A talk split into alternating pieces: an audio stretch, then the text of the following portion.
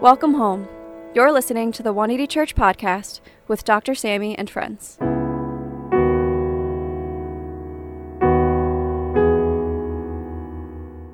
Hey, everybody, welcome. You're listening to the 180 Church podcast with Dr. Sammy and friends. I'm your co host, Joe Lu, and I'm joined with Pastor Lydia, who is the co founder of 180 Church, pastor of transformation, and wife to Dr. Sammy.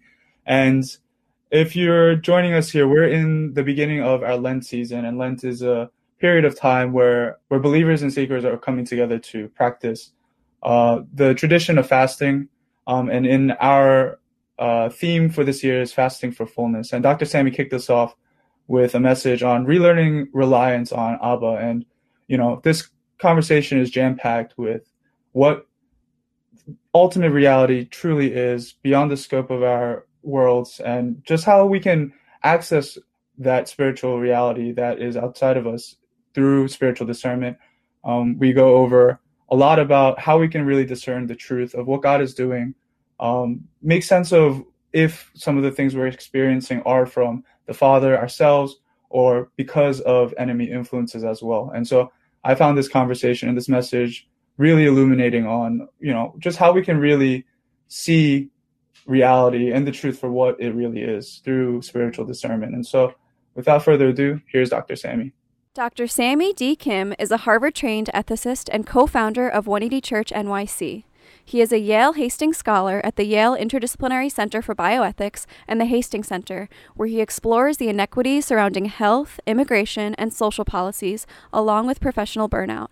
He is also a regular contributor to Christianity Today. For more information, please visit his website at samdkim.com. In 1995, before her Harry Potter fame, J.K. Rowling was rejected by almost every major publisher in the United Kingdom. Publishers wondered, in a world dominated by Nintendo 64 and Sony PlayStation, if children would really be interested in a poor man's version of Oliver Twist, who is actually a wizard in disguise. Usually, attempting to make explicit the implicit, the invisible visible is not only an arduous task, but a hard sell. Plato reminds us in the Republic, in the allegory of the cave, that we are prisoners who are only freed from the cave when we come to understand that the paintings on the wall is not reality, but mere shadows. However, Plato tells us in the Republic, in the narrative, that the other inmates were not even interested in leaving the cave or in this sense, the prison, for they know not a better life. Why is that? Because there are no markets to invest in, careers to pursue, or restaurants to go to outside of the cave. Even if it's a prison, right? Emerging markets, relationships, the external environment is where humans dwell.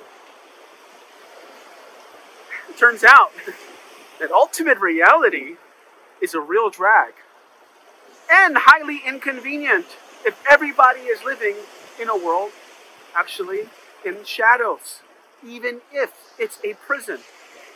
And this is precisely why the Spirit calls and beckons us during the Lenten season to untether from the physical and material world and connect to God vertically and spiritually. Out of the cave toward the horizon. He calls us out of our normal environment, normal routine, into the valley. So today, the question I want to answer is why are we called during the Lenten season to untether from the material world. As we do a couple of abnormal things, as fast, we declare our independence from things that are tethered to us, things we might not even really are, are aware of, and pick up a discipline to connect to the Spirit, connect to the Father. Let's go to the text and learn how to untether from the world. Hi, Today's scripture will be from the book of Matthew, chapter 1, verses 1 through 11.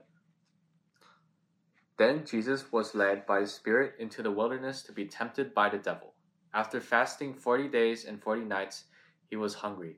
The tempter came to him and said, If you are the Son of God, tell these stones to become bread. Jesus answered, It is written, Man shall not live on bread alone, but on every word that comes from the mouth of God. Then the devil took him to the holy city and had him stand on the highest point of the temple. If you are the Son of God, he said, throw yourself down, for it is written, He will command His angels concerning you, and they will lift you up in their hands, so that you will not strike your foot against a stone. Jesus answered him, It is also written, Do not put the Lord your God to the test.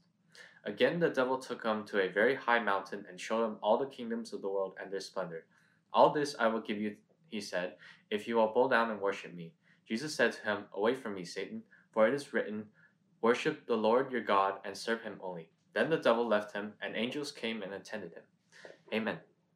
So, in the beginning, we asked the question why does the Spirit beckon us to untether from the material world during the Lenten season? Well, taking highlight and an example from Jesus' own experience untethering from the city into the wilderness. The first lesson we learn is because our prosaic neuroses are only truly revealed when we withdraw from them. Otherwise, our neuroses would feel as an efficacious way of functioning when they are actually maladaptive behaviors in disguise. And this is precisely why the text highlights that the Spirit leads Jesus away from the city into the wilderness. Look at verse 1. Then Jesus was led by the Spirit into the wilderness, not to Jerusalem, not to the major any major city, but away from them. He was the Spirit was untethering Jesus. Why? Well, because Jesus was fully human too and had to untether from the material and learn complete reliance on his Father. That's good news, right? I mean, no one automatically learns reliance on God. When the truth is, the prosaic neuroses in our life really all about us relying on ourselves to function, even if it's dysfunctional, even if there are cognitive distortions, even if there are maladaptive behaviors that are harmful to the quality of life and loving others and ourselves. In fact, I know a lot about some of those prosaic neuroses in my own life. And for those of you who are uh, pretty new to our community, you'll pretty much and pretty soon find out my um, addiction to Diet Coke. And I often say that the only thing I really have in common with Bill Gates and supermodels is Diet Coke, but my addiction. But I don't have a billion dollars or not skinny, so that kind of sucks. But anyways, procuring Diet Coke when we run out at home is definitely one of my neuroses. And it's definitely prosaic because my preoccupation with this inconsequential carbonated drink in the middle of dinner, I would just get up when I find out we, we don't have. Instead of spending time with my family, my kids, my wife, you know, and talk about life, no, I say, I'll be back. And I'm literally walking out the door. It's an automatic thought. And, and this is how I know it's a distortion and a neurosis. Definitely. And um, and I'm going out there and, and like Gollum and, and Smeagol in the Lord of the Rings. I'm I'm just like in the car. I must get it. My precious. It's just you know, and it's kind of crazy. Something inconsequential, something so not significant, preoccupies my whole being. Don't judge me. And you know, you, you see sometimes the dysfunction seems normal. But but I know this is funny, but that's what Lent is supposed to reveal. Some of these dysfunctions, these maladaptive thoughts and behaviors, these distortions, and we're over functioning in some ways, and it really zeroes in and, and illuminates our reliance on ourselves to get through rather than our reliance on the Father. That's why during the Lenten season, we untether. And that's when it's revealed. And, and so here's a question Is it possible that our neurosis stems from the fact that we learn to cope in a world apart from the Father? I pray that the Spirit will reveal to you today areas in your life where you are functioning apart from God. Could it be could it be the reason why there's so much stress and pressure in our lives? We're, we are the heroes of our own journey. And I know I experienced this in my own life. Are you carrying burdens that you were never meant to carry? I pray the Spirit would reveal it to you right now. Those areas.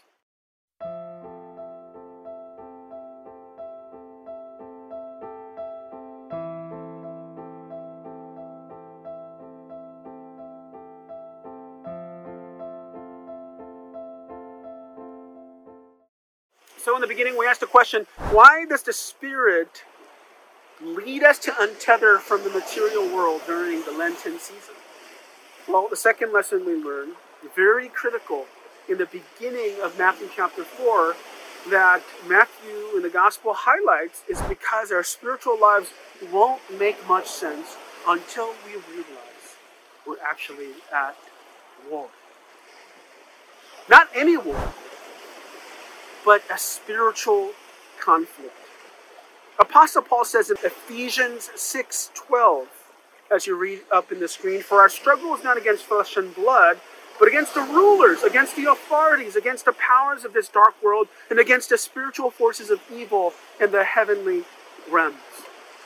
This is why the text explicitly says in verse 1 Jesus was not only led into the valley by the Spirit, but it says to be tempted and says a name by the devil, by the evil one.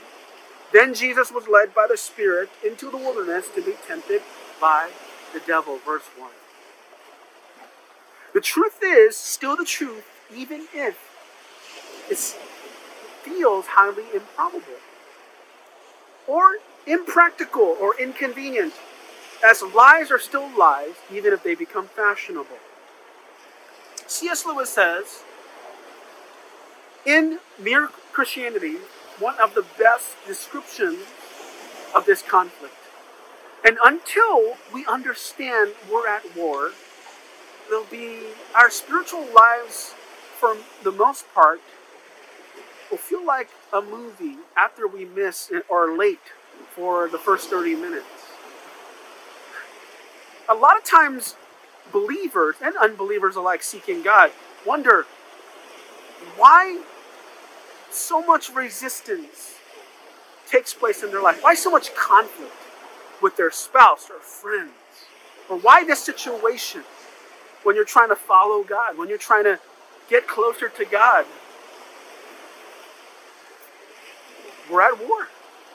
What happens at war? The rules of engagement during war is that you're shot at. There's an enemy attacking you. And so this is what C.S. Lewis said. Enemy occupied territory, that is what the world is.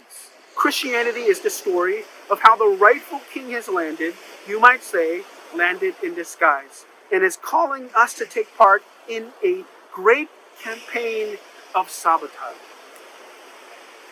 I think this is so important during the Lenten season to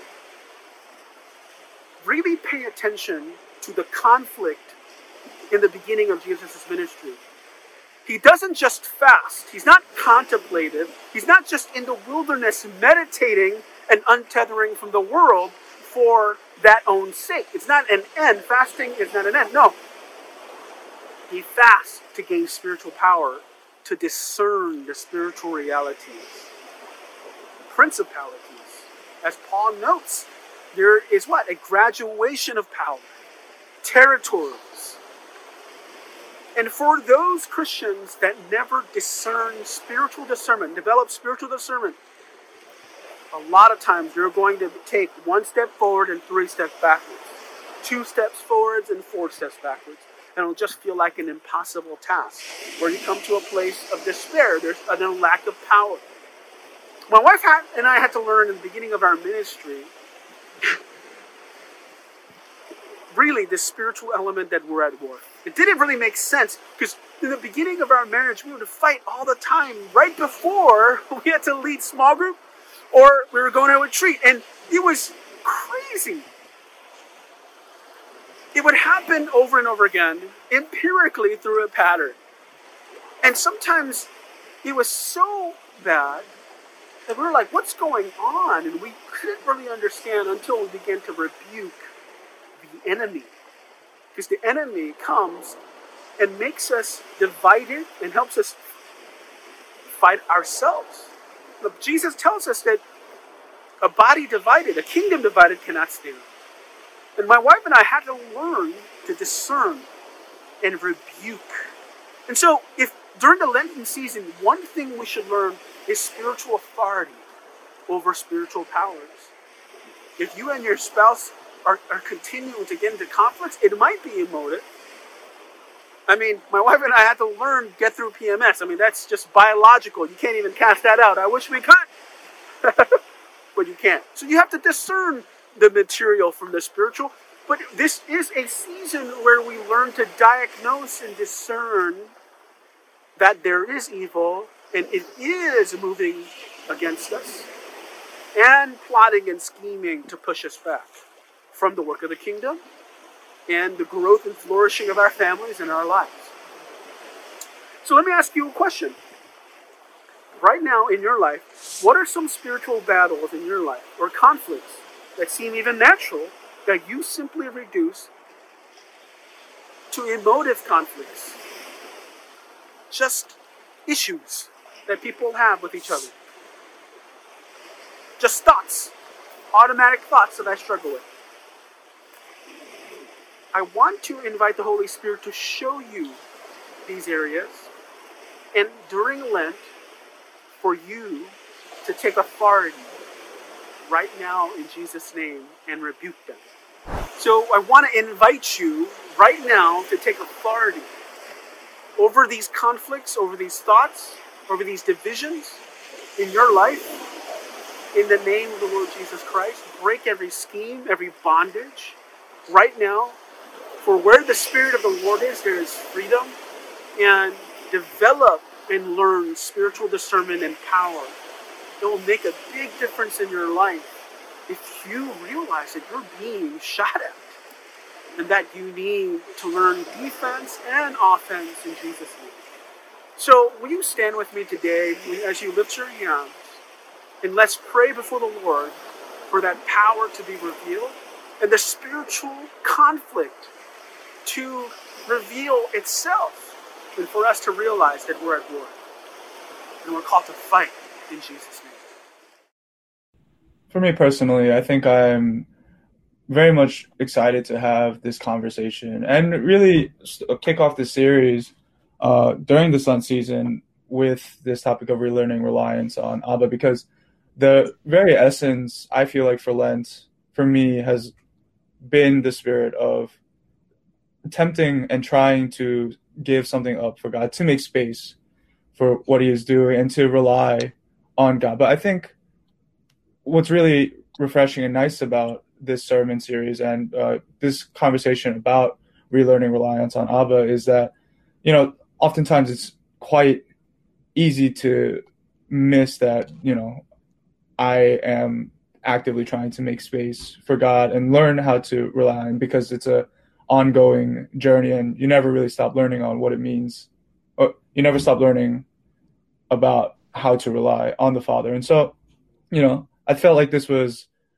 a, a big sermon with a lot to unpack regarding spiritual discernment uh, the ultimate reality of a spiritual world at war um, and just like how we as believers fit into that during the Lent season and what kind of um, powerful things god is doing through that so um, I'm happy to be here with Pastor Lydia uh, to discuss a thorough conversation about spiritual discernment. And for you, Pastor Lydia, I wanted to kind of start uh, backwards almost from the sermon, just kind of talking about uh, ultimate reality first, and you know, leading into sort of our own diagnoses and understanding the symptoms of our prosaic neuroses and maladaptive behaviors that Dr. Sammy was talking about. Because I think one of the things that a lot of believers and myself especially uh, find themselves is that like there is sort of this ignorance or like not a lacking of an awareness of a spiritual world. You know, I think we go about our day um, with our concerns, our worries, uh, our anxiety inducing um, things that are in our material world that sort of prevents us from really seeing reality for what it is. You know, just really seeing the truth behind, like between the lines of our lives. And so I, I guess I kind of wanted to start by asking you questions first about uh, our spiritual world that is at war in as believers in enemy occupied territory, and um, you know what that really means for us believers. Because I think a lot of times we get so caught up in just our own lives that it's sometimes hard to see what spiritual reality really is. So I, I kind of wanted to open the floor up with that conversation. Yeah. Um, well, to discern, to spiritually discern means to know um, between three things, you know, is what I'm experiencing something that God is speaking to me? Or is it something that I personally, as a human being, am um, it, am feeling? Is it something that I ate? Is it the lack of caffeine? Is it the excessive caffeine? Um, or maybe, I don't know, certain things that I ate that I shouldn't have eaten. Um, or the enemy, the evil one himself. Um, is he really attacking? And if so, why? And what is he really trying to accomplish by these things that I'm experiencing. And those experiences come through, you know, sometimes moods, feelings, impressions, um, actual things that you you and I might both be able to see um, in the same room. Um, mm. So it's not always just it, internal, but sometimes it's external. It's it manifests.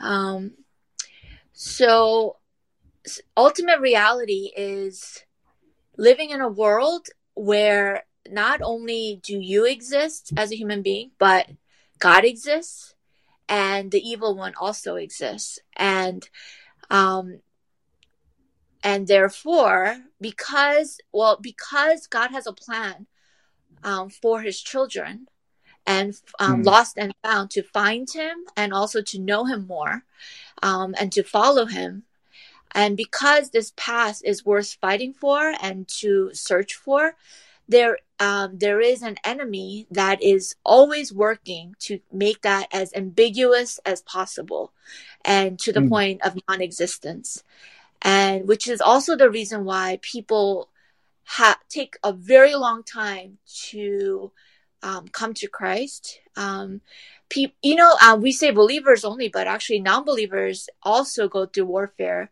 When they're trying to seek who God is, they will um they and they will even identify with warfare um af- as they're being taught that something is not right because they feel like they're t- trying to take you know one step forward but they keep going two steps back and feel right. discouraged in their seeking and it's kind of what we feel as believers as well we want to take one step forward but we take two steps back and so mm. it's ultimate reality is a reality that all of these things exist mm. Not wow. only what we wanted to exist, but that it exists.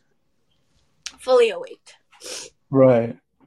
And I guess that's like where Dr. Sammy was saying in the beginning of this message that it is sort of like an inconvenience to open ourselves up to ultimate reality because of I guess it's really hard to understand where the source of some of the feelings we might be having, um, the burdens and the overwhelming um, like things that occupy our lives. Like we, the thoughts that accompany them, maybe they're like negative emotions or you know a lot of self criticism. Like these kinds of things g- generally are just boiled down to like moods or feelings like kind of you were describing but i guess it's like hard for us to really see that there's a much bigger bigger playing field than our our lives you know or like or like the things that preoccupy our time and resources and such like that. And so um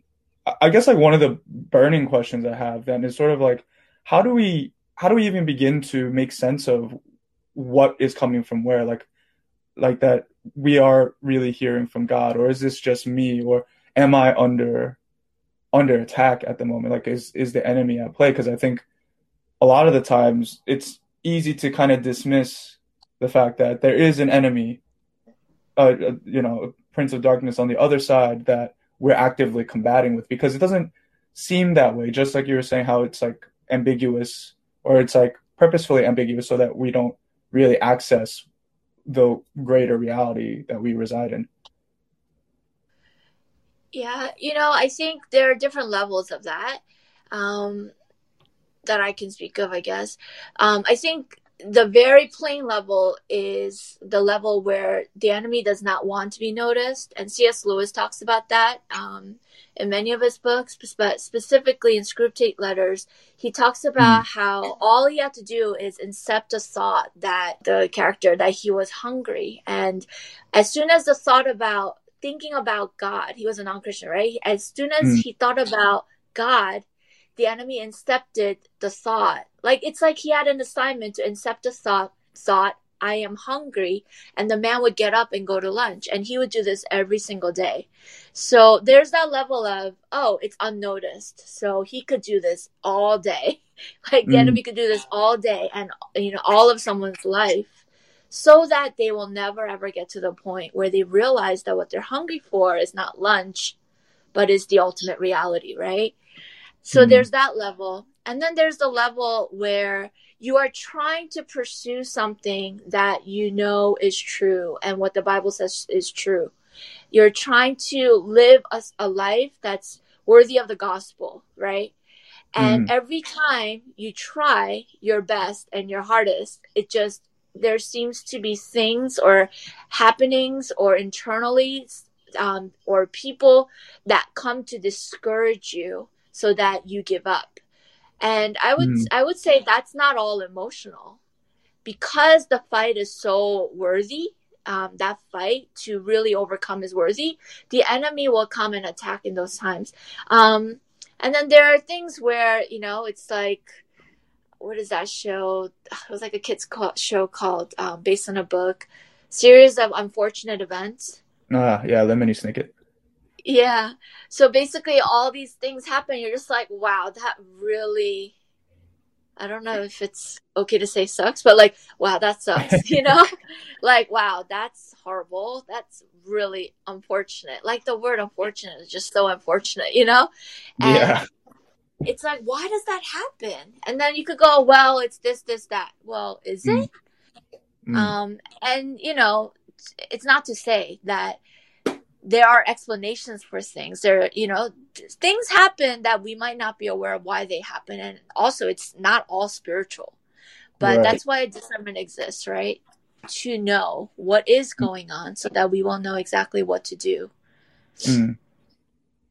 gotcha. I mean i think that totally i mean makes sense because at the end of the day if we are trying to parse the information and like really know the truth of what God is doing behind the scenes, of of course there's going to be like certain explanations or reasons why things happen. And so it's is like the takeaway for believers and non-believers that are actively trying to pursue God is is to consider the fact that we are in a in a spiritual world, right? With full of spiritual activity of what God is doing, and what the enemy is doing, and um, you know, I guess, a, attempt or try to tune into that um, so that perhaps we can start to see what ultimate reality truly looks like is is my question. I guess because like it's sort of hard to for me to also like think about the sources of some of our emotions or why certain things are happening. Just like you were describing with unfortunate things or like misfortune or like difficult circumstances. It's almost kind of hard to see outside of that those bounds, right? So I guess I was also just kind of asking like how do we begin to even start to try and discern the information that we receive from our emotions or our contexts and such like that. Yeah, you know, and there's a nuanced layer to it. Um, enemy has right to it's to sin, right? Like sinful areas. Mm-hmm. Um, yes, we are born again and we have been purchased um, by the blood of Christ. But if there's willful sin or sometimes even unknown sin, or I would say unconfessed sin, right? Things mm-hmm. that have not been exposed, things that have not um, been understood, even as sin, or things that have kind of willfully been swept under the rug and um, no one knows about except you. Um, so when there's sin, it's kind of like um, you know, we speak of this not just in the church, but in the church overall um, of this illustration a lot. But you you get pests if um, there's garbage, or mm. if hmm. if they have food to eat that you haven't cleaned up, they will come. And it's kind of like that. The enemy has a right to that space that hasn't been cleaned up per se, right? Or hmm. exposed mm. or dealt with. So um, there is that layer. It's not just like, oh, enemy is doing this. Well, then let's rebuke it. Well, it gets tricky. Sometimes enemy yeah. will attack because he knows he has the right. It's kind of like in Chronicles of Narnia, Edmund, um, he brought the judgment on all the Narnians and, you know, on Christ himself, like not, uh, Aslan himself. Well, Aslan had to actually, you know, die in his place because the Queen had the right of his uh, Edmund's death, right? And so we see that Aslan dies in his place, right? But in the same way, the queen knows the evil one portrayed as the queen knows that because Edmund betrayed his family because of sin, because of betrayal, that she had a right to him. And so that itself, I think, has to be understood too in this conversation that there is that layer of Christ has um, laid his life, life down on the cross and has died in our place. But there is a war of the enemy constantly accusing the believer to not live the life of direction in Christ, the life and the path of Christ, um, a holy life. Um, so the enemy will fight and he she i mean the enemy will try to use anything that he he could to hmm. keep us in that place rightfully so when we talk about well how do we discern well, let's say some you know someone is struggling with just a lot of discouragement and and layers of i guess just a lot of things that are just coming up um, i'll just leave it at that right like not to mm-hmm. describe mm. it because every situation is very specific but the question without it being offensive is to really begin to expose like what's really going on how did this start mm. happening? What was really the window or the door for this to happen? Or was there a window or door for this to happen? Um, is this really because you're trying to pursue a certain direction? Or is there are there things that need to be dealt with along the way so that there's no duality that we're working with? You know what i mean? So mm. there is that layer where the enemy has right. And and he will fight so that it becomes hazy. And often people try to give up as a result. Hmm.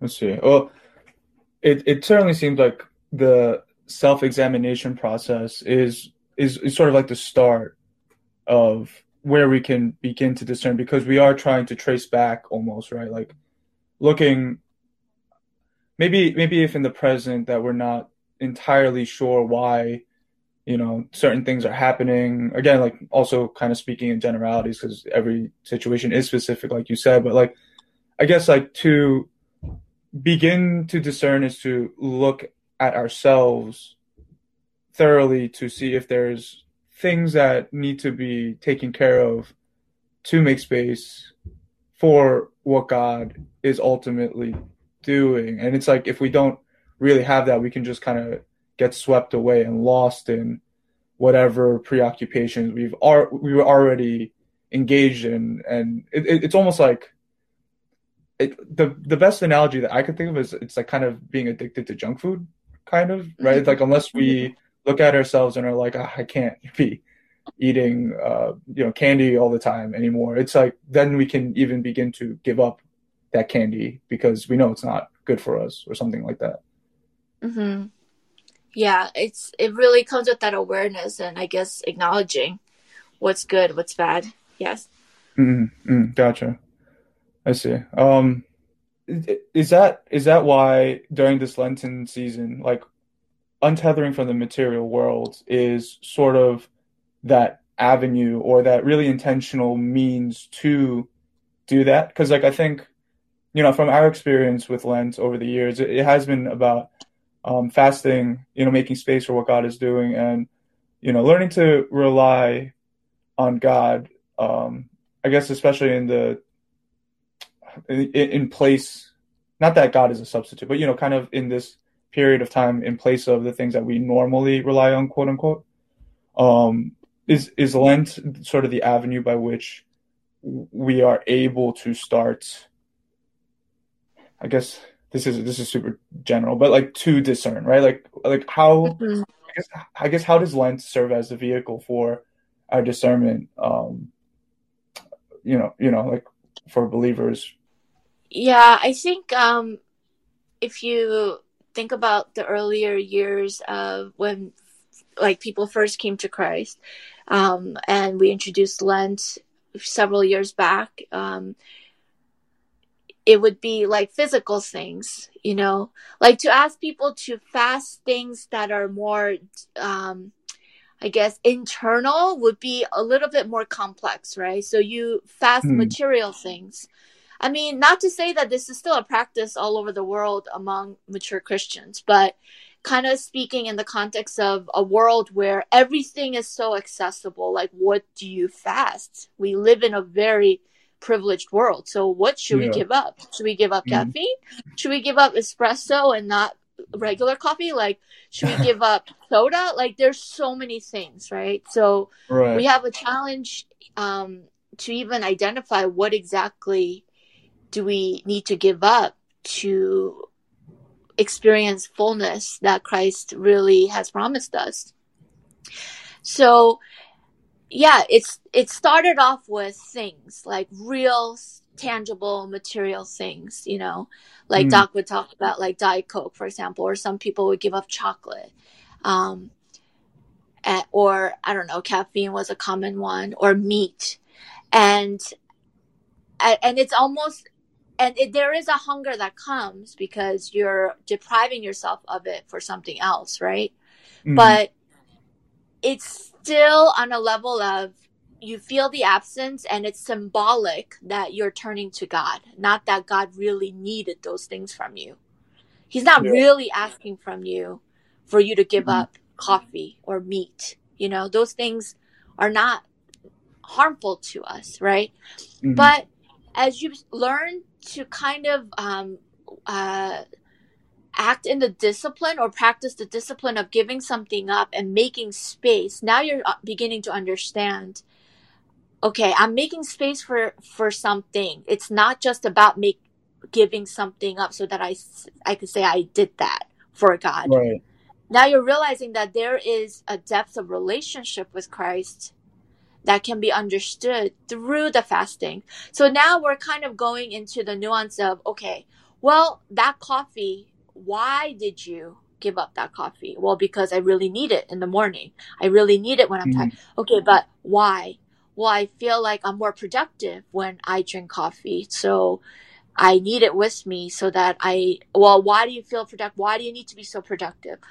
Well, it gets deeper, right? Well, I feel productive and I feel better about myself and I know that I could be on top of it and not mm. fall behind. And now it gets deeper. And not saying yeah. that every productivity is a bad thing, but there are these deeper issues dysfunctionalities that we live with that until we're actually giving them up or fasting them, we don't realize how much we rely on those things. So mm. At this point, by actually giving up the things in this material world, not necessarily tangible, but connected to the material world, such as the habit of sulking or the habit of, I don't know, um, self wallowing, self pity, or the habit of complaining. A lot of people have been giving those things up and picking up a discipline because um, they're realizing, okay, it's a lot deeper than that cup of coffee. It's a lot deeper than that food or right. why I feel what I feel.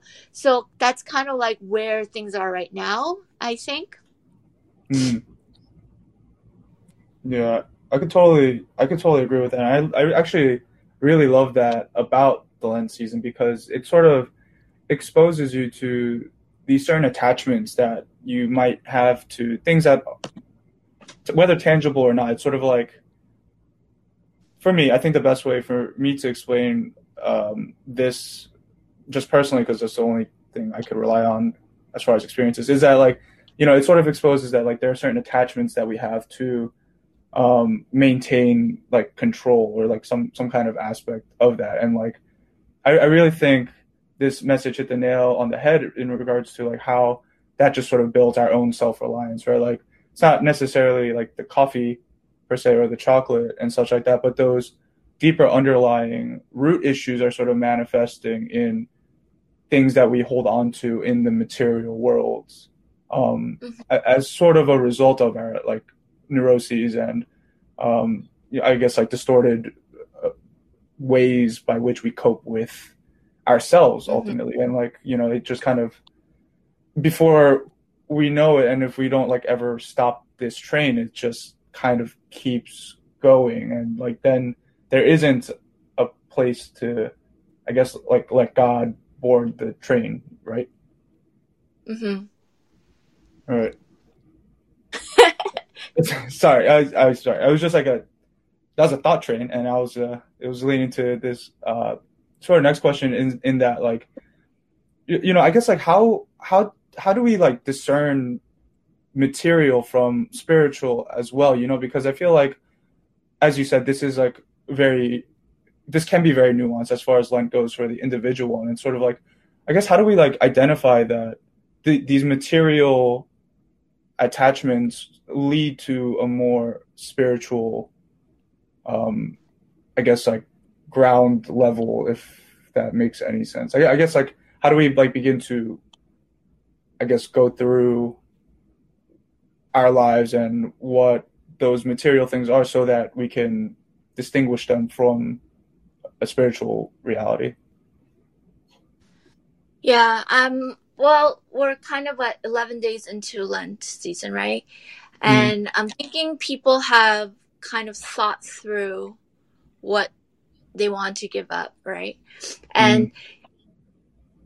So it definitely takes a thoughtful process, right? You actually mm. do need to kind of sit down and think through it. Um, and you'll be reminded of patterns in life or mm. um, just general things to specific things. I think that reflection definitely helps that deciphering process. Also, mm. praying about it and asking the Lord, like, what those things may be. Um, some of it, some of the things that might come up in reflection might not be convenient to us, and we might reject that, right? Or people mm-hmm. may have rejected it and might say, well, I want to fast something else then. Give me options.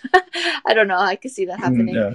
Um, but you come to a place where you realize through the patterns and through um, what God is trying to reveal that these are the things that need to be let go through the season, specifically mm. throughout the season. So I think definitely a thoughtful process, a reflective mm. process. Mm. I think it's like anything else, you know. You have to want to go deeper with Christ. I think there has to be a hunger um, to ingest mm. something or to invest into something that is not of this world. Um, there has to be a a need that's identified and acknowledged that um, says, you know what? I need this. I need more of Christ. I need fullness in Christ. I mm-hmm. am hungry. So I think um, kind of separating from the things kind of fasting is often looked at as giving up food, right? Something of yeah. that sort. Like people don't even really, um, yeah, like fasting is just really generally like on a very plain level about food.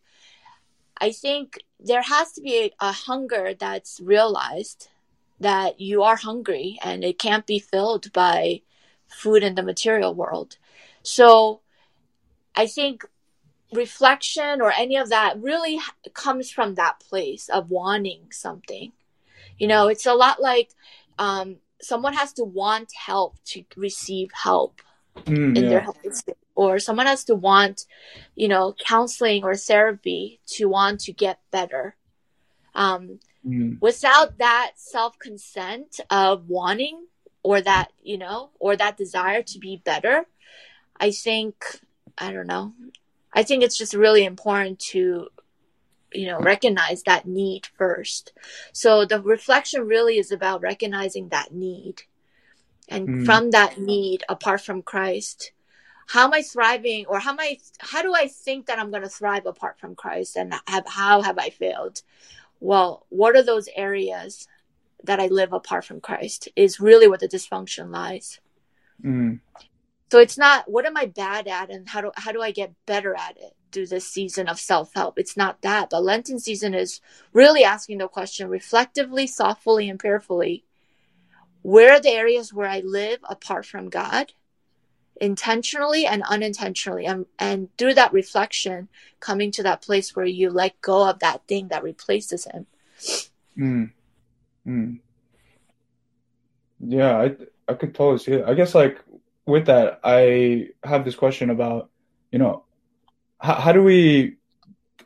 I, I liked how Dr. Sammy said it was, usually, it was kind of like diagnosing um, that hung that I guess like that I guess attachment to the material world and like identifying it so that we can see that that like those are not the things that we really need, but what we really want and desire is relationship with God. And I think like sort of the question is like how do we identify that we are misplacing this desire for other things around us um, in in place of God in our lives? Because I think as much as Lent is an annual tradition where you know it's a very intentional and active uh, way by which we can like try to make that space and actively pursue that every day. It's sort of like we we can forget that you know we're really trying to grow independence, grow in space dependence on God, uh-huh. um, and and you know, I guess draw power and life from that. And so I guess like h- how do we differentiate w- the the real source of this hunger in that case? Yeah, you know, I think it's you know, faith comes through hearing preaching. In the same hmm. way, it has to be sowed. You know, it doesn't just happen in a vacuum. I think what helps is when people ask one another, What are you fasting and why? Mm. I think it's more of a communal thing because, I mean, to think that, oh, well, it's Lent, so I'm going to do this all on my own with no one's help and um, no reflective help whatsoever. yeah. Well, I think that we're lying to ourselves because Lenten season is more of a, it's a lot bigger than us in that the whole church of the world that believes in Christ and follows him follows a certain calendar, or liturgical calendar. It's already communal beyond the community or the context that you may be in. So you don't just come up with your own reflection and answers, but it's discernment is also within a community. Right. And so asking each other the questions, what are you fasting and why? How did you come up with that, you know, solution or that plan or how did you come up with that? That's interesting. Um, can you tell me more about that? let me tell you more about what I'm fasting about. So I think it's definitely a, a conversation is necessary Mm. and asking each other. Right, right. It's it's like this. Uh, it seems like this collaborative process of discerning as a community. Um, not only does it like help bring clarity to, I guess, the dysfunctions and the burdens and such that we might be carrying, um, but also it uh, sort of helps us to begin to not rely on ourselves totally, right? Because it's like I feel like I can fall easily into the camp where it's sort of like my faith is like on me, kind of like putting that pressure on myself to make my faith happen or work or like you know follow God. It, it like it re- it's like it revolves around the things that I do or how I feel and like what's going on with me. But it's it that collaborative process of you know asking God um, to to sort of be in the middle of that conversation with other people illuminates more and more so that you know like it's not it's not solely dependent on us and like because of, i guess because we fall into that trap it's it's what really causes that self-reliance and you know takes us farther and farther apart from a relationship with the father Yeah. And it's that isolation that really stunts growth as well. mm. People progress in their love and their clarity of who God is and God's feelings for them and God's heart for them and God's direction and path for them when they're part of a community. People Mm. thrive in good community. So, yeah, it's a collaboration. one of the things that did, did kind of strike me with this sermon is that you know um dysfunction just kind of seems normal for a lot of us you know? It's just like maybe it, it because it feels or appears normal some of the states that we're in or some of the things that uh are distracting us or sort of uh, occupying our mental and emotional space it, it just seems like we're so in it um, that it's kind of hard to hear from God or hear otherwise about like the I don't again like I guess misfortune or unfortunate things that uh, we come across, you know, and I guess like what like what do we as believers have to do to sort of like draw people out of that comfort and like you know I love that Dr. Sammy talked about the allegory of the cave with Plato because it's sort of like there is a sort of comfort nestled in the fact that we dwell in our own shadows, you know. Um, Mm. I guess like I guess like the question is like how do you draw people to see ultimate reality and what's truly going on, discern that, you know, there's more at work than really meets the eye of our normal mundane routines and such like that. Yeah, you know, I think that a lot of times the temptation is to stay in status quo or comfort, right? Or convenience. And I think a lot of times the goal of becoming more like Christ, becoming closer to Christ, um, and representing Christ gets replaced by um, like um, self reliance, but also norm like feeling normacy. I want to be like other people, or I want to fit in with people, or Yeah. I want to be better than people. I want to be set apart so that I shine, I stand out. So it gets replaced by um, that agenda a lot of times. And I Mhm. think recognizing those things um, is kind of the key, I think. W- Where are the areas that's kind of drawn apart to accomplish something else when the goal is to um, be more like Christ, you know, to draw near to Mhm. God. So I think that's a good place to start. Mm. Is it is it also like sort of recognizing that?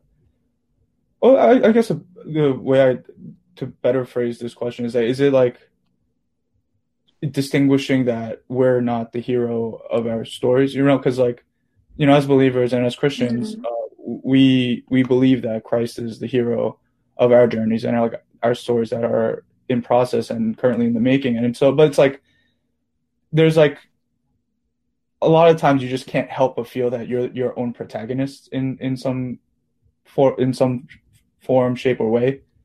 Mm-hmm. Um, and so and so like, how, what else is, is there that we can do to like sort of relinquish that I guess misconception and that those dysfunctional behaviors that come from just trying to be like the hero of our own narratives as opposed to like you know really making the space where the one that truly is the hero because that is sort of the entire premise of this ultimate reality right? That jesus is the hero of our stories. Um and so I, I guess i was the way i wanted to ask this question because like i like maybe maybe we are not recognizing that we're we're carrying the burden of our small world by ourselves trying to be the hero you know mm.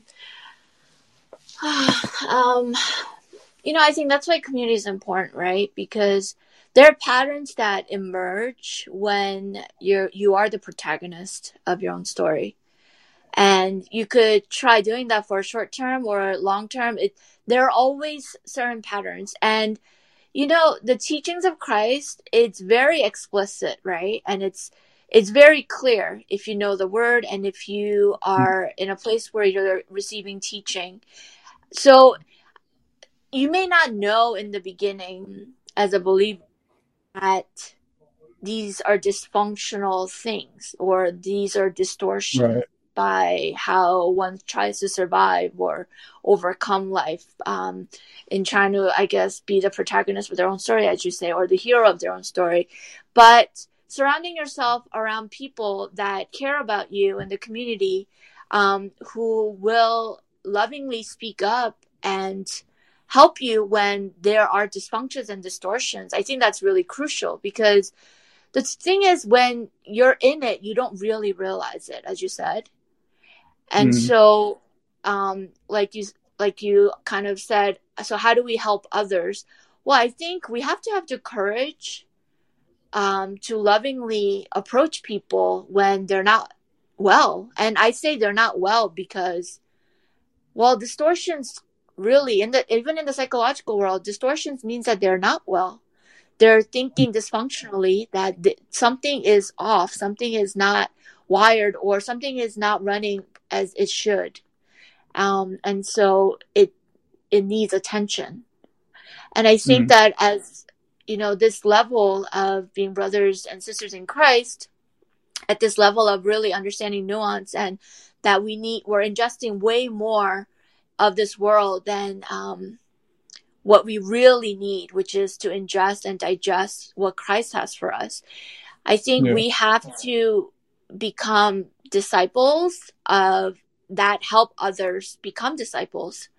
And we have to um, speak up. We have to lovingly approach others and help people see in a loving way what's not okay when they're hurting themselves. I think um, there's a lot of talk now with activism about, you know, silence is, um, I don't know, silence is silence is same as committing, right? Or mm-hmm. not acknowledge or something like that. I mean, there's a lot of that, but I think most importantly, um, as brothers and sisters in Christ, we have to speak to each other in love about the things that are distorted, that this that are dysfunctional, that are hurting. Um, hurting them and hurting ourselves. So mm. I think that's kind of how through community and, and collaboration co- conversation and i'm not talking about just consoling each other um, and you know this might sound harsh but i think that in the church there's a lot of oh i feel so bad for you and that's good sympathy and then there's this deep empathy of falling into the person's hurt, which is good. Empathy is so essential, right? And mm-hmm. it's needed more so in the world than we have, and we can learn all of that. But we can't allow them to stay where they are. And I think that because we're so afraid in our own distortions to mess up a relationship if we speak out about something, that it might be offensive, that it might um, hurt them and make them reject us, that they might not mm-hmm. like how it comes out. There are these distortions that play out in us in the fear of all sorts of dysfunctionalities that God's revealing in us. I think that um, we end up just kind of consoling people and leaving them there and not really helping them by encouraging them. And I think that we often, even people who may see the distortions in others, not to say people who see it don't have distortions, but could fall into the trap of thinking that we are the heroes. And we often forget that Christ is the one who's trying to redeem, heal, and um, grow people, you know? So mm. I think it goes hand in hand. It's not just one person needing the other, but you may need me now, but I may need you later. You know, it's kind mm. of hmm. like that. Not you need me now, so I want you to need me now too, because I don't want to feel bad about myself that I'm in this rut. And I think there's a lot of that. I think if the church operates out of self pity and everyone kind of maintaining a status quo, let's all do this together, but I don't want you, you know, being in a better place than me or think you're better than me or, you know, like it gets so com, you know, like sibling rivalry stuff. It's it's mm-hmm. like it never gets old. Like it appears everywhere and it happens with brothers and sisters in Christ. But I think all of that is addressed in the Lenten season. That those places where people are trying to be the hero of their own story, be the hero and the Messiah and not the Messiah himself coming in to a mm-hmm. solution, to a conversation. Um, I think it's so easy to fall into the mm. you know pit of all things and that's kind of like what the enemy does though he would like us to be in a place that's stuck and not progress as a body to help one another to build one another to become stronger in christ and to mm represent you know? So i think we're right at the conversation of war right there. Mm yeah for sure. I mean i was definitely going to lead into that because it seems like what I'm getting is that Lent is not only like a process by which we're holding each other accountable um, through like this, through like in general, but also like I guess fasting brings much more awareness of that accountability that we're really living our lives for the Father. Um, and it's like also self accountability because this is like a commitment that we've made to make space for what God is doing. But it's like like spiritual discernment is not just for us to figure things out for ourselves, but it's like we we also have to try and be spiritual discern spiritually discerning of what's going on around us with like the body as well, right? It's like it's it's like kind of like if if we are looking at ourselves as like soldiers at war, like someone has to cover our backs in the trenches, right? Yeah, yeah. I think we have to think more as a unit succeeding. I mean, we won't all be like one another because God has made us so uniquely, but I think that we have to think more as a unit to help one another because we're all allies. There's only one enemy. And in this war, we're trying to fight the enemy himself and trying to distract, to kill, steal, and destroy um, the process in us and the process in the world for, from um, people coming to know Christ, right? And that's kind yeah. of why it's fasting for fullness. Fullness comes from John 10 10, where Jesus says, I have come to give life to the full. Um, but before that, the, um, Jesus says that the enemy has come to kill, steal, and destroy, but I have come to give life to the full. So our whole calling is about making space within um, and together so that others can see that Christ has come mm. and to fight as allies against the all the plans that the enemy has when it comes so that eyes and ears could see and know that Christ has come to save and for eyes and ears to understand that they need to be saved just like mm. we also need needed to be saved. So I think um, I think your point is exactly correct in that it's not just about ourselves getting through this, but it's really about the big story, uh, being wrapped in the bigger story again. Fasting is about being reminded of the bigger story, that the fullness is not mm. about us. It's not so that we're full only, but it is for the fullness of Christ, right?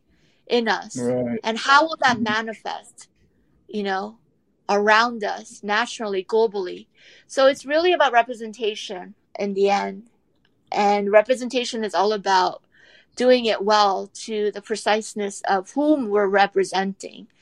And that's the whole wrap, wrap around, you know? right. It's right. always about the bigger story. Yeah. I think that's like a really good way to put things in perspective because it's like, if we really think about it, all of us have one mission, but it's sort of like making sure that we're all working together towards that mission is is fundamental because like I think there's so many things that do tether us and like sort of chain us to the material world that really does not allow us to have the big picture in mind, sort of like what you were saying.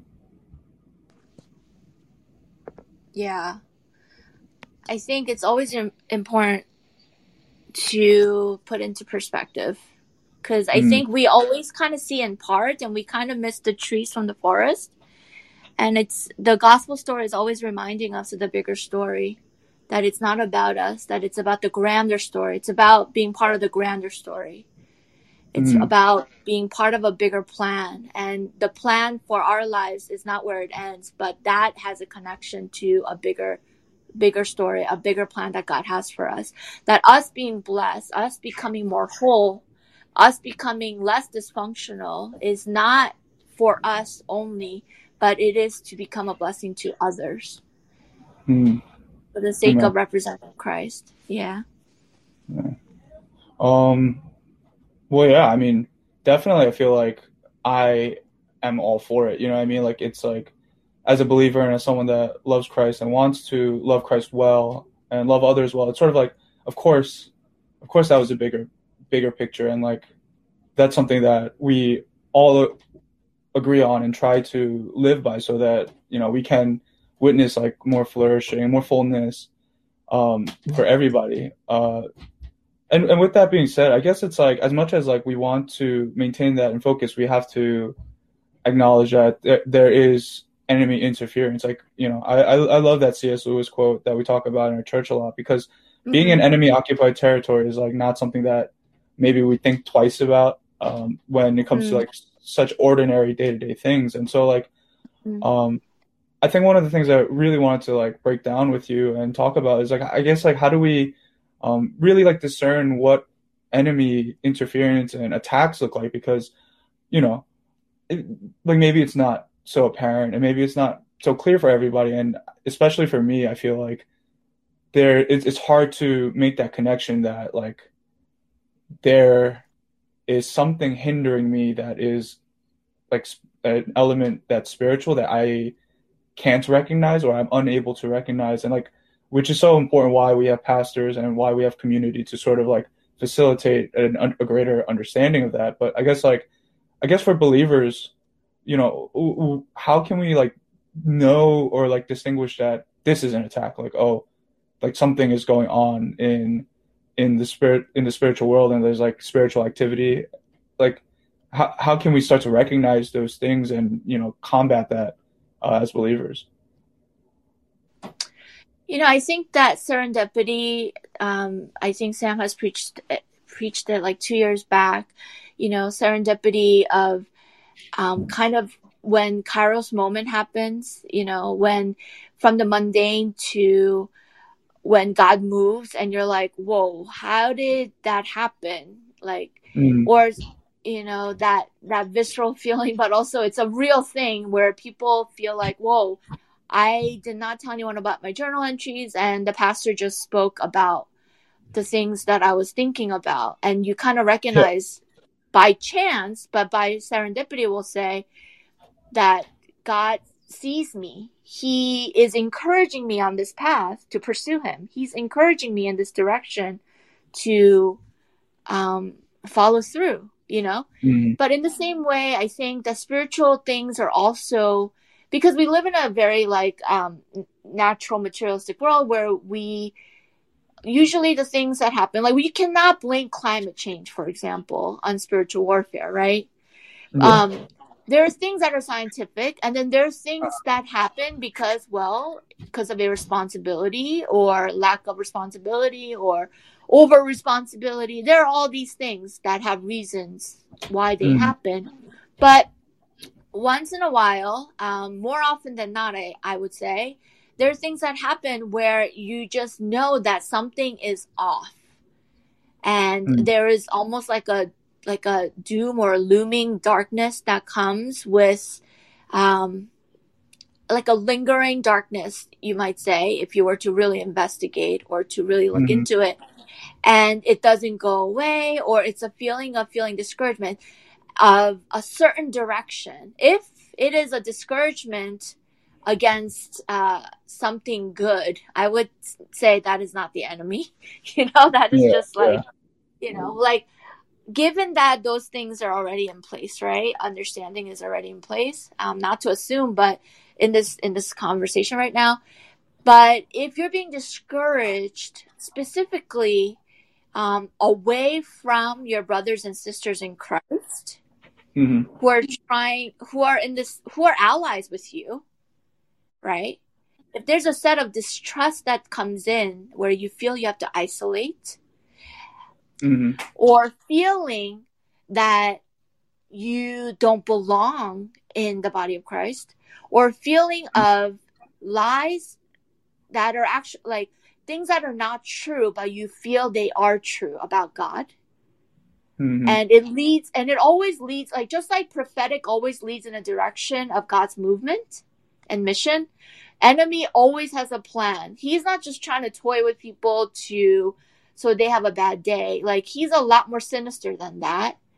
Hmm when the enemy attacks it's for a reason so that it uh, it brings you to a certain place of elusiveness of some kind of detachment some kind of isolation. Oh wow, yeah. Yeah, that's why um, Peter says that um, your enemy is like a roaring, uh, is like a prowling lion looking for someone to devour.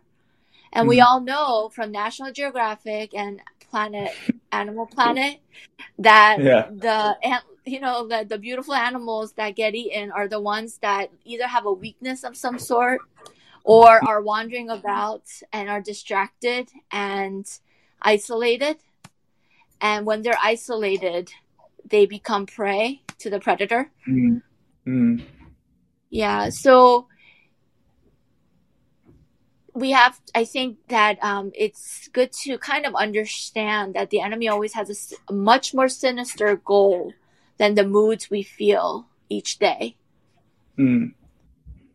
Mm. And, it, and it almost seems like a lot of those efforts are sort of like to regress us in our encouragement of our faith to to some respect because I feel like the, distinction that you made that like as much as like Lent for us is like a process by which we're untethering ourselves from the material world, it seems like the enemy's plot is to untether us from God, right? Like trying to Yeah. isolate us away from the beautiful things that God is doing and like all the like wonderful, amazing like Kairos moments like you're describing that you know encourages us and like raises our faith. But it's like I, I guess Mhm. like a a good point of reference or like a place to like start to know that we're under enemy attack is to like it are those thoughts that say like ah, I'm because like for me it's like man I don't think I'm doing this right or like as much as like I'm I'm so encouraged to hear from you and people that like you know I I'm like I guess my faith is growing and that you know uh, you know I'm growing. And that's like such a such an amazing thing. There are like these pockets inexplicable pockets of feeling like I can't do anything right or like I don't think I can do this or like I don't know if I'm cut out to like live for God or like live for something greater than just myself, you know, and, and like I guess these are really good indicators for me and like you know I th- I found it really resourceful that you shared in this way because it's like sometimes you just downplay those feelings as just you know Mhm. oh I it's me like I'm the problem or like I and it's like the self criticism that is isolating at the end of the day from like the great things that God is doing. Yeah, exactly. Just like we're um, we're trying to when we're trying to make effort to go in the Mhm. direction of God, in the mission and the movement of God, the enemy his attacks look like efforts to dismantle those efforts, Mm, so that overall, I mean, the enemy has no other job than to be envious of humanity that is able to be saved and are wonderfully and fearfully made in God's image. So hmm. his they're they're assigned all in all sorts of ways and degrees and levels, from just simplistic, oh you're hungry, go to lunch, and that yeah. little space of time for reflection. No, let's take it over with lunch, you know, hmm. to, you know, like this is getting really hard. Why don't you just give up and start over somewhere else? You know, suggestions yeah. or discouragements. Mm. Like, mm. you're really not cut out to follow Christ. Maybe you should just kind of keep it where things are. Keep it mediocre. Like, who? Maybe that's the safest thing to do. Don't mm-hmm. progress. Don't pursue anymore. It's not worth it. It's not worth the risk. You know, all those things. So, yeah. his enemy's effort is um, mm for those reasons to dismantle mm. slowly, gradually, um, but suddenly our efforts or our desires or our hunger, whatever level um, it may be, you know? Yeah. I, I definitely resonate with everything you just said. Um, just because it's like those are definitely some of those thoughts that come across uh, me. I guess when I'm really in the thick of it, it's just like that total like unraveling of I, I, guess like years of faith and like walking with Christ. Um, it just like gets incepted into our minds, and then like you know before you know it, it's like a, a terrible week, you know. um, and so like I guess like that sort of leads me to my next question is that like you know for believers that you know are in the thick of it and like are experiencing so much resistance, right? Like it's just really hard to hear God amid all the attacks and like like I guess the bombardment of you know like discouraging thoughts about uh, ourselves in relation to what God is doing. Um, I, I, guess do you have any, any any tips and like I guess insight on what what can a believer do when they're in the middle of like the thick cloud of resistance that sometimes overtakes us? Yeah, I think for one, you need to really step back and kind of um, come to um, like a an assessment. Is this happening to me? Is this really happening to me um, every day? Or like, okay, I guess what I'm saying is an objective stepping back to realize what's happening. I think is important because um,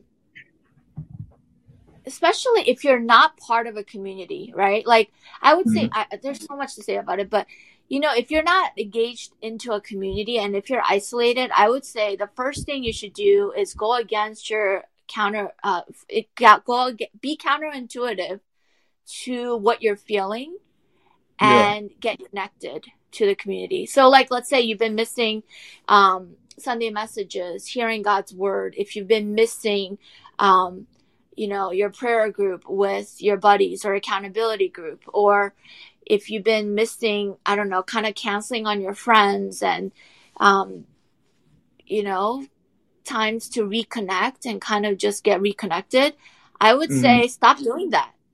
like, go against your intuition. Oh, they don't really want me there. Because a lot of times mm-hmm. the messages are like, I'm alone. They don't want me there. It doesn't matter. They won't miss me. Um, I got to get through this on my own. They won't understand me. No one will really understand. So why should I even bother? I don't want to be mm-hmm. a burden. Like, I think these are things that people hear. And it's a collection of people, what people have told me over the years.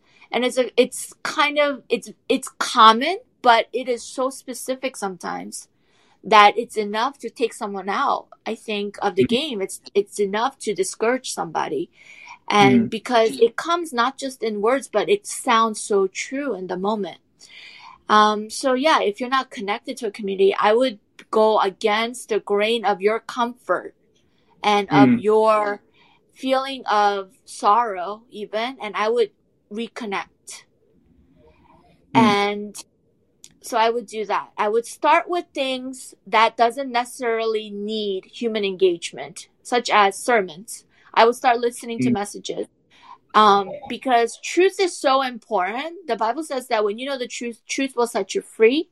Also, it says that when the truth gives us faith to grow in um, acknowledgement of who God is, right, and His movement. Mm-hmm. So, it also what it also does is it helps you align back to God. And James says that um, put um, oh, submit to God, resist the enemy, and the enemy will flee from you. So you may not know that this is the enemy, and you're not convinced yet. Well, and if you're listening to the podcast feeling that way, or you've been feeling that way, I think that's great. I think more mm. engagement to God's word and talking about and listening to um, teachings of God's word is one of the best things you can do. It's kind of like someone says, you know what, I'm going to fast and I'm going to be hungry and I'm going to fight this one out in hunger. But the, the, you, your body needs to be replenished. And so listening to the word of God will begin to replenish you, you know, mm. so that you're not running on empty. And trust me, fighting the enemy on empty is really hard. Like a lot of people want to be like mm. Jesus on the 40 day fast, but that was a very supernatural um right. doing that like you know he was fully man but he was fully god and i know we know that he was tempted and all that but we know he went through the 40 day fast but that i would not recommend that you know that you isolate yourself and do that and clearly he was led by the spirit and um yeah i say i think hmm. the spirit is leading you to not be isolated but to a community. So if you're disconnected, get connected through the word. And mm. I say through the word because you know what? Sometimes people can't always like drop everything and come. And I think mm. a lot of times in the church, when people are hurting, that's kind of like the expectation. Like you didn't drop any, everything and, and you didn't come for me when I needed you the most.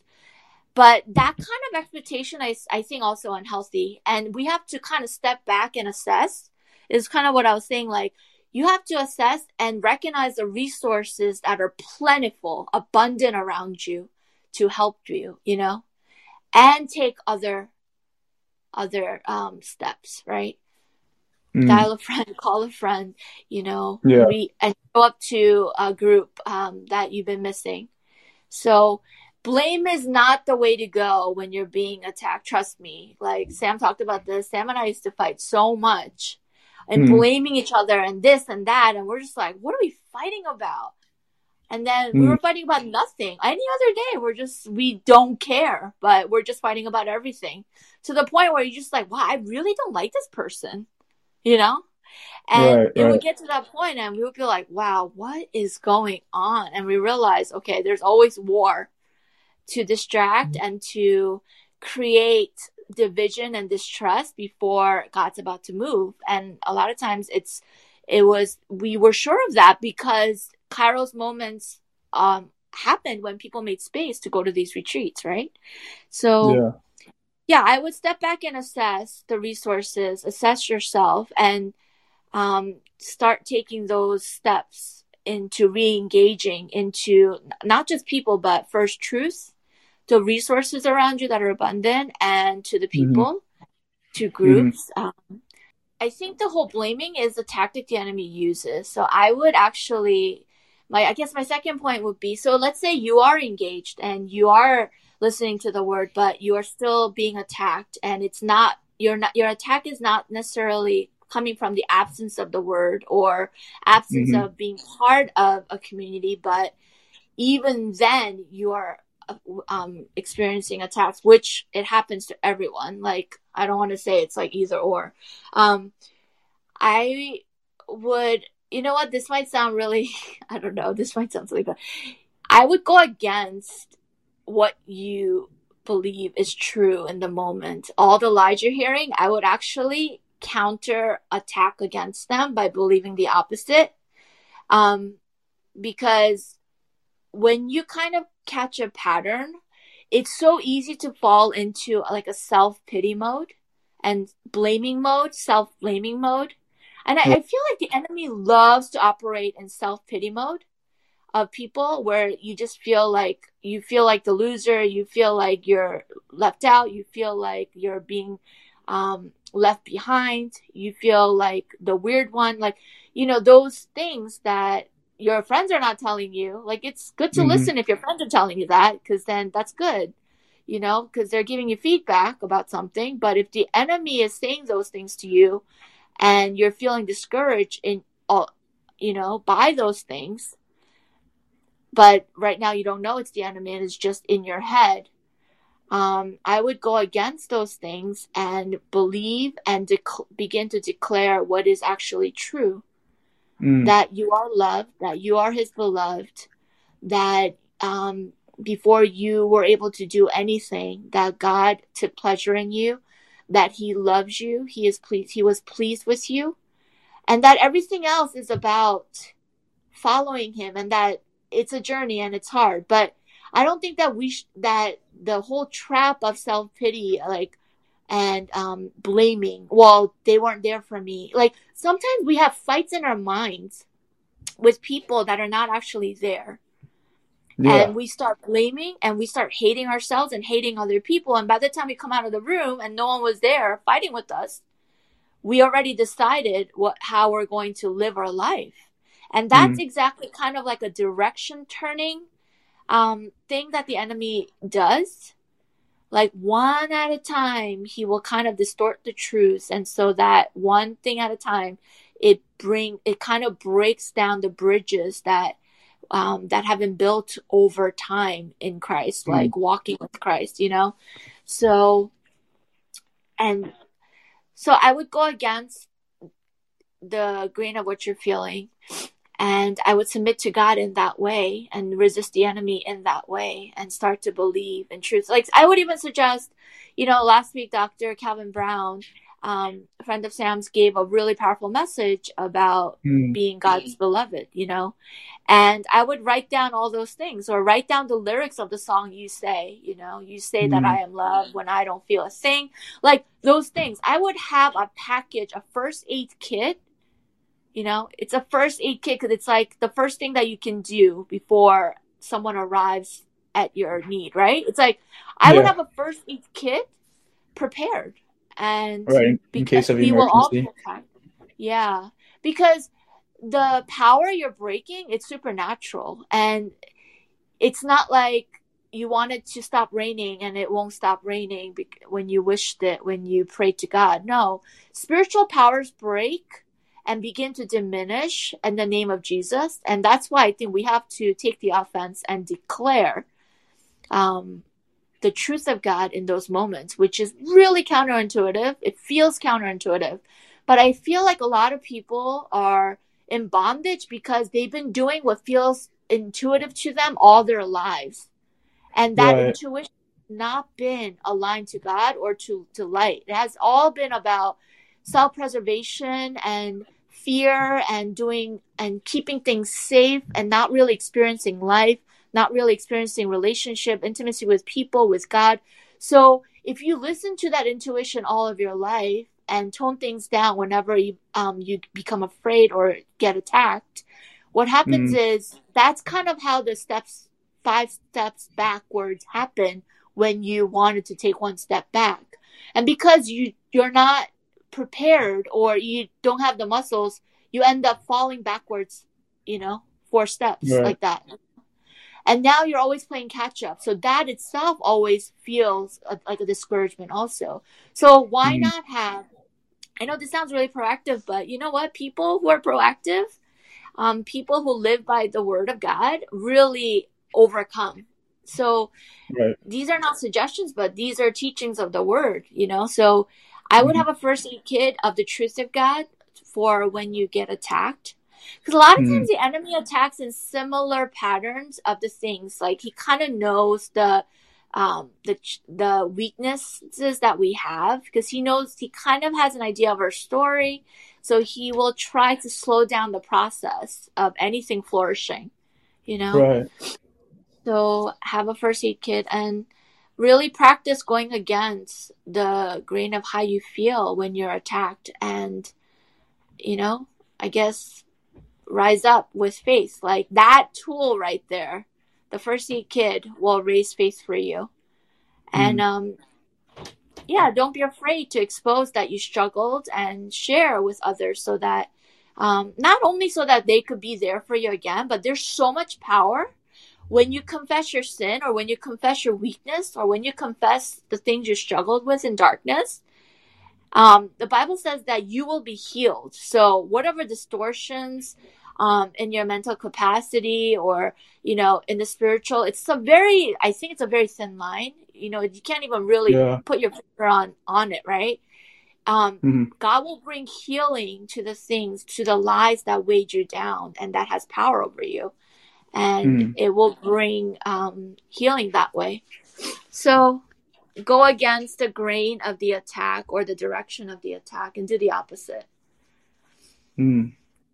Wow. I that was well, thank you for breaking it down in a way that I can understand, you know, because it's like I, I I love that, you know, uh I, I guess like you you I would not think twice sometimes about like how how we can go about sort of the th- these really low lows that we might be experiencing and trying to make sense of these things but it's like i feel like you really gave us sort of the blueprints of what spiritual discernment can look like because it's like what i'm really getting out of this conversation is that truth and discernment go hand in hand in that like Mm. the, the truth of us reminding ourselves and others of how god really sees us and like what god truly thinks about the uh, sons and daughters that he loves.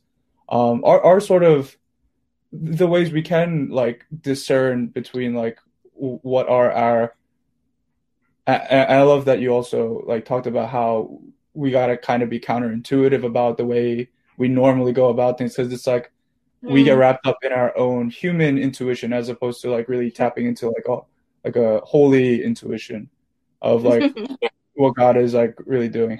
Yeah, I thought that was a good one too. um, but but yeah, I mean, like I feel like with the with this, like being equipped with like an understanding of who God really is and like how God sees us and what God is doing, you know, really underneath the layers of what what is just kind of like gas in our lives, like just like stuff that is like fogging up our minds and our hearts is like is like kind of like the basics of discern like beginning to have an awareness and be able to discern truth from just like our human reality at the end of the day Mm-hmm. And I would say that lastly, trust in the Lord with all your heart. Lean not in your own understanding, but acknowledge Him in all your ways, and He will make your path straight. I Mhm. think a lot of times we think offensively and we go, Well, I did all of that. Is there anything else I can do? Well, we do all of those things because we trust in the one who is in control. And I Mm. think trust is something we can practice. So it's kind of like you are you have taken shelter in a storm. You have you have embraced truth. You're going against the grain of the attack and the, Mhm. your own intuition of of your whole life of your own negative moments that and I think that people probably could identify like yeah, I always do that. I actually never thought about doing that. Like as Mhm. people hear things, I think these realizations come because God is already kind of like through truth flipping people flipping the way people think about things, right? So Yeah. healing already happens through um you know through the teaching of the word and hearing the preaching of the word. But and then you stay put, you stand your ground, you know? Mhm. And it's like, yes, you put on the full armor of God and but you stand your ground and you put your trust in him. Mm. And I'm telling you, the war is not forever and war is not all the time. There is reprieve that comes. Mm. So sometimes war might feel like an earthquake. You're just feeling like everything is shaking around you and you're holding on and you've taken shelter in the best way that you could, you know? In mm. righteousness, you have held on and you are trusting the Lord. But you're kind of just wondering when the when it will stop shaking. But yeah earthquakes also don't last forever. They they stop, right? right And same in the same way, even hardships have a way of passing, and warfare has a way of passing. And when Mm. you put a, your trust in the Lord, it's like hanging on to the strongest rope of heaven until war is like no more.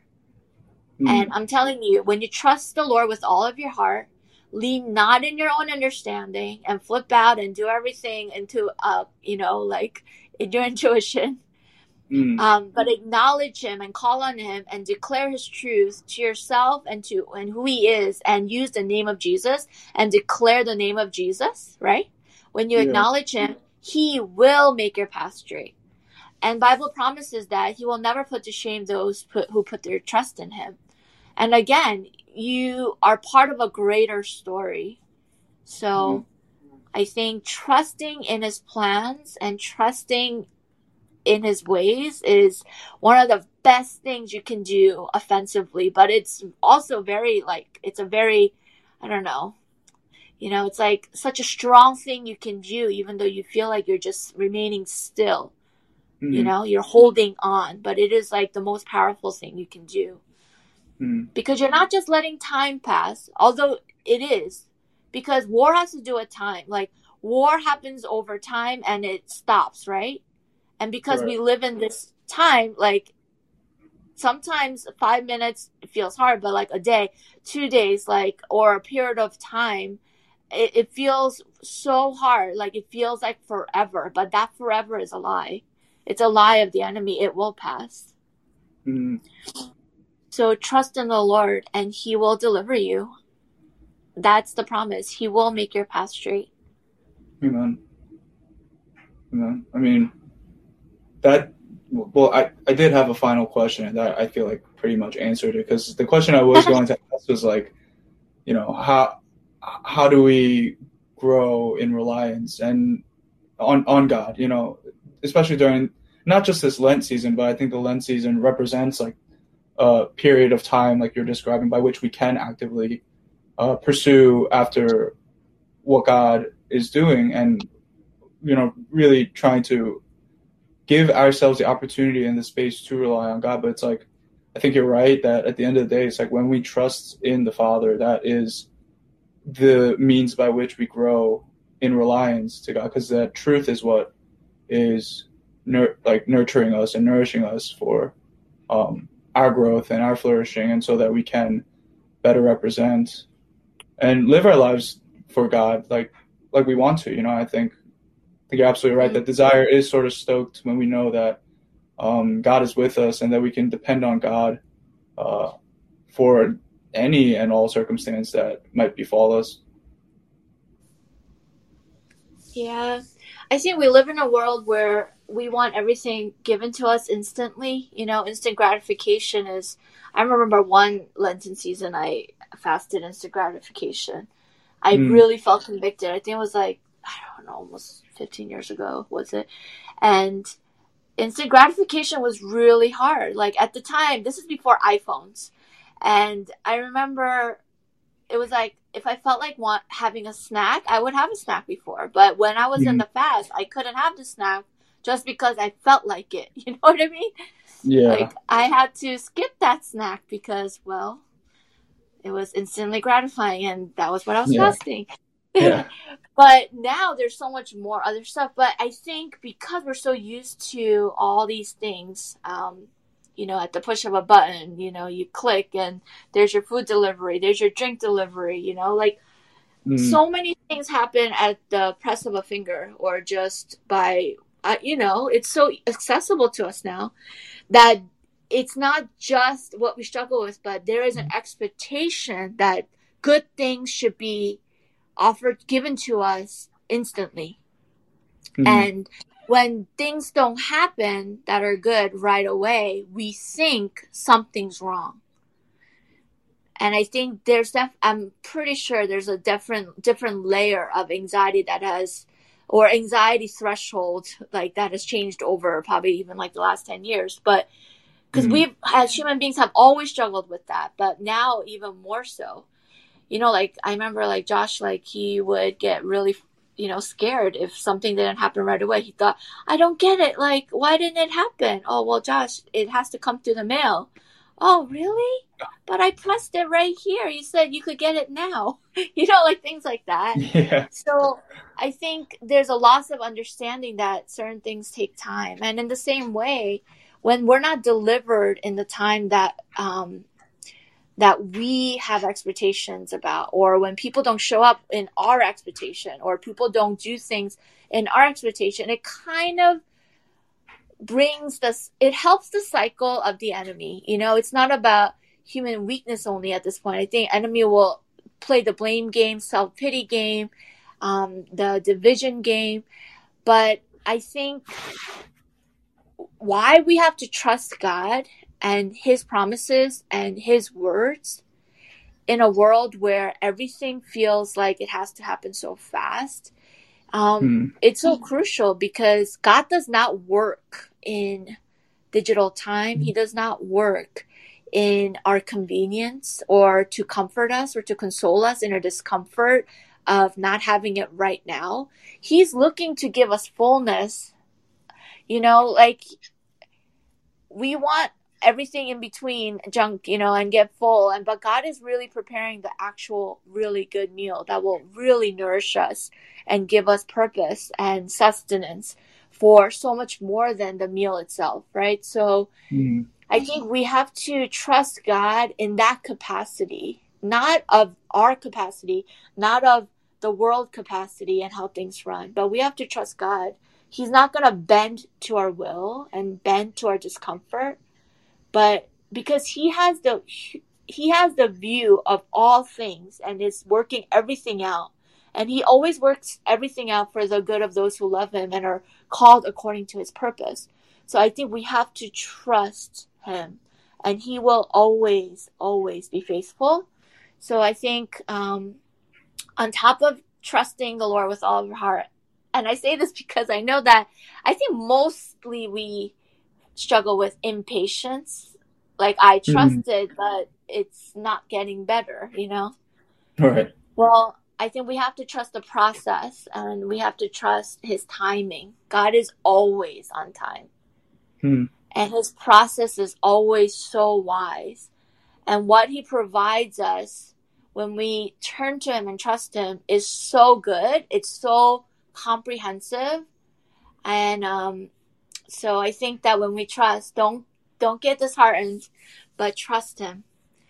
Not just in warfare to pass or war to pass, but whatever it may be, I think the enemy is fighting, even if we don't feel the looming darkness, but we just feel like I just want to do this my way. I think I think we mm-hmm. need to wait on the Lord, and we have to trust that following Him is not in vain, and that it is really the only path and the right path, and that it is really the path of blessing and blessing others. So Mhm. there's so much more um, you know, ahead than I think we want and imagine in the moment. So trust him and trust in his timing and trust in his process. Mm, amen.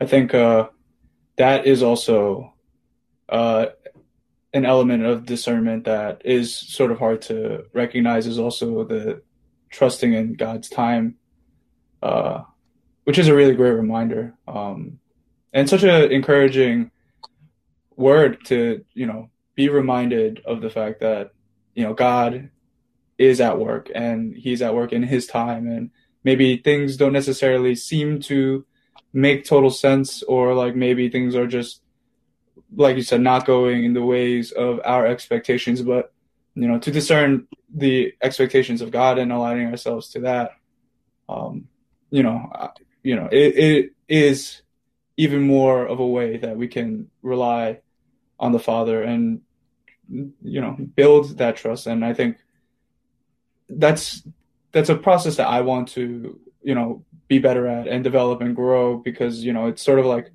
when we are trying to do and handle everything on our own it's kind of hard to trust others with our lives and trust that you know uh our or to feel that we are losing control in place of trusting others with our lives and trusting God with our lives might be you know a, a source of friction but you know I think growing in that dependence on the Father uh, is is a really cool thing. I like want to see for myself during this Lent season, and I really hope that um, our listeners and the people who are following after Christ, um, and the people that are seeking Christ, can also uh, learn. All right, like it's that's that's one of the things that we grow to learn is to trust in the Father with all things, with all like sectors of our lives.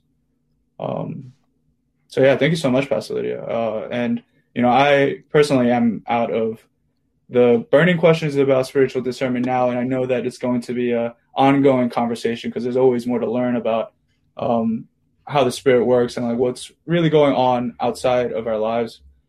Um, but at this time, I just kind of wanted to ask if there's anything else you want to share with us, our listeners who are tuning into this uh, broadcast. Yeah, I think the only thing that comes to me is you have to ask the, about war, right? Like, what does trust have to do with war? It's really the encom- encompassing, overarching theme to trust God and to trust Him in this journey, right? You have to mm. ask, why is this war happening? You know? And right. like we said before, enemy is trying to dismantle ultimately our trust and reliance in God. So the most effective weapon against it in the name of Jesus is to rely and to trust in God. So mm. So when you so I would say when you get uh, discouraged and when you get attacked, be encouraged and um, press on. mm. That's all and for today.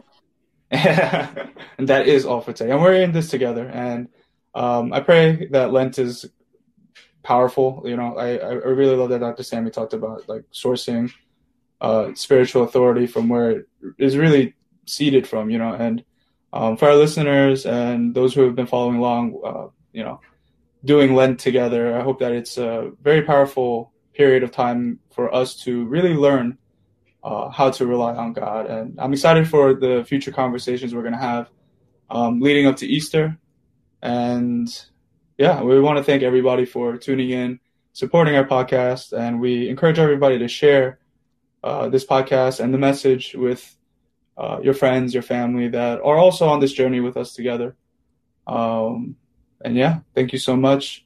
We'll be here next week as well. And I think as a reminder as well, we are having a day in the sun, March 21st, if you're in the New York area, um, with more details to follow regarding that if you follow us on our social media pages as well. So March 21st is Day in the Sun, and we look forward to seeing a lot of our community there. And um, yeah, uh, uh, God bless, and um, we'll be here next time. Thank you so much.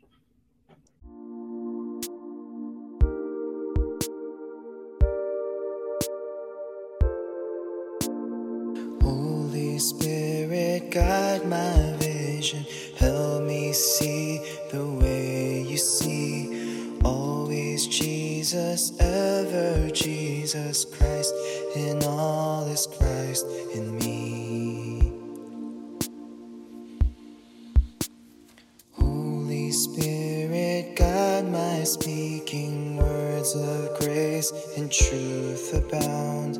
Let my lips be filled with stories of the mercy that I found.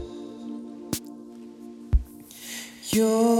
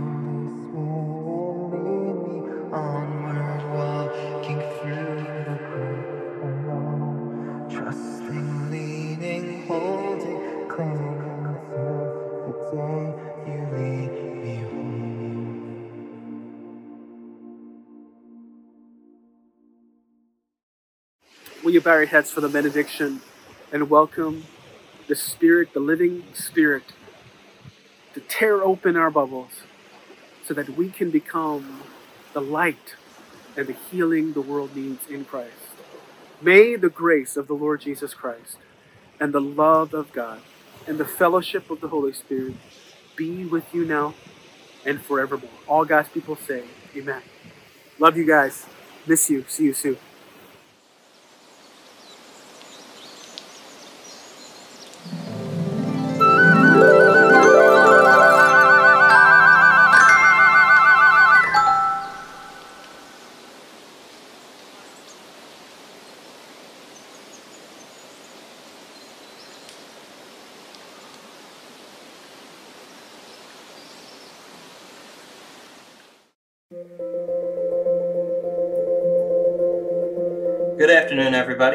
Name is Stu Still. I'm a member here at 180 Church, and we want to thank you all for joining us for today's Sunday service. Before we finish up today, we have some community news that we just want to share with everyone, starting with tithes and offering. For all of our members, we just want to remind and encourage you to continue to keep God at the center of your finances by tithing faithfully. You can make your offering through Venmo at Church 180. You can make an offering through Chase QuickPay at offering at 180church.tv. Or if you'd like to make your offering through PayPal, you can follow the link on our website at 180church.tv. Our next announcement is about our prayer text hotline, which you can find at 5397-PRAYER or at prayer at 180church.tv. And this is a great resource for those moments when we feel like we need some support and some prayer, not only for ourselves, but for our family members, our coworkers, and all of our loved ones. Our prayer team is there, ready, willing, and able to lift up your prayers. So just send them along. Again, it's 5397-PRAYER or prayer at 180church.tv. And when you feel like God has moved in those areas, make sure you send them a praise request as well so that we can all celebrate what God is doing in your life. Our next announcement is about small group, which is smaller pockets of our community where we come together to discuss the Sunday sermon, to really see and encourage each other where God is leading us, and to really just do life together with one another. Because even though we're still social distancing, community is still a vital part of our lives, and this is a great place where you can find that.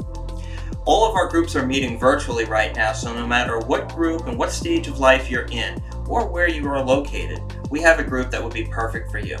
If you're interested in joining a group, you can email Pastor Billy at billykim.180 at gmail.com.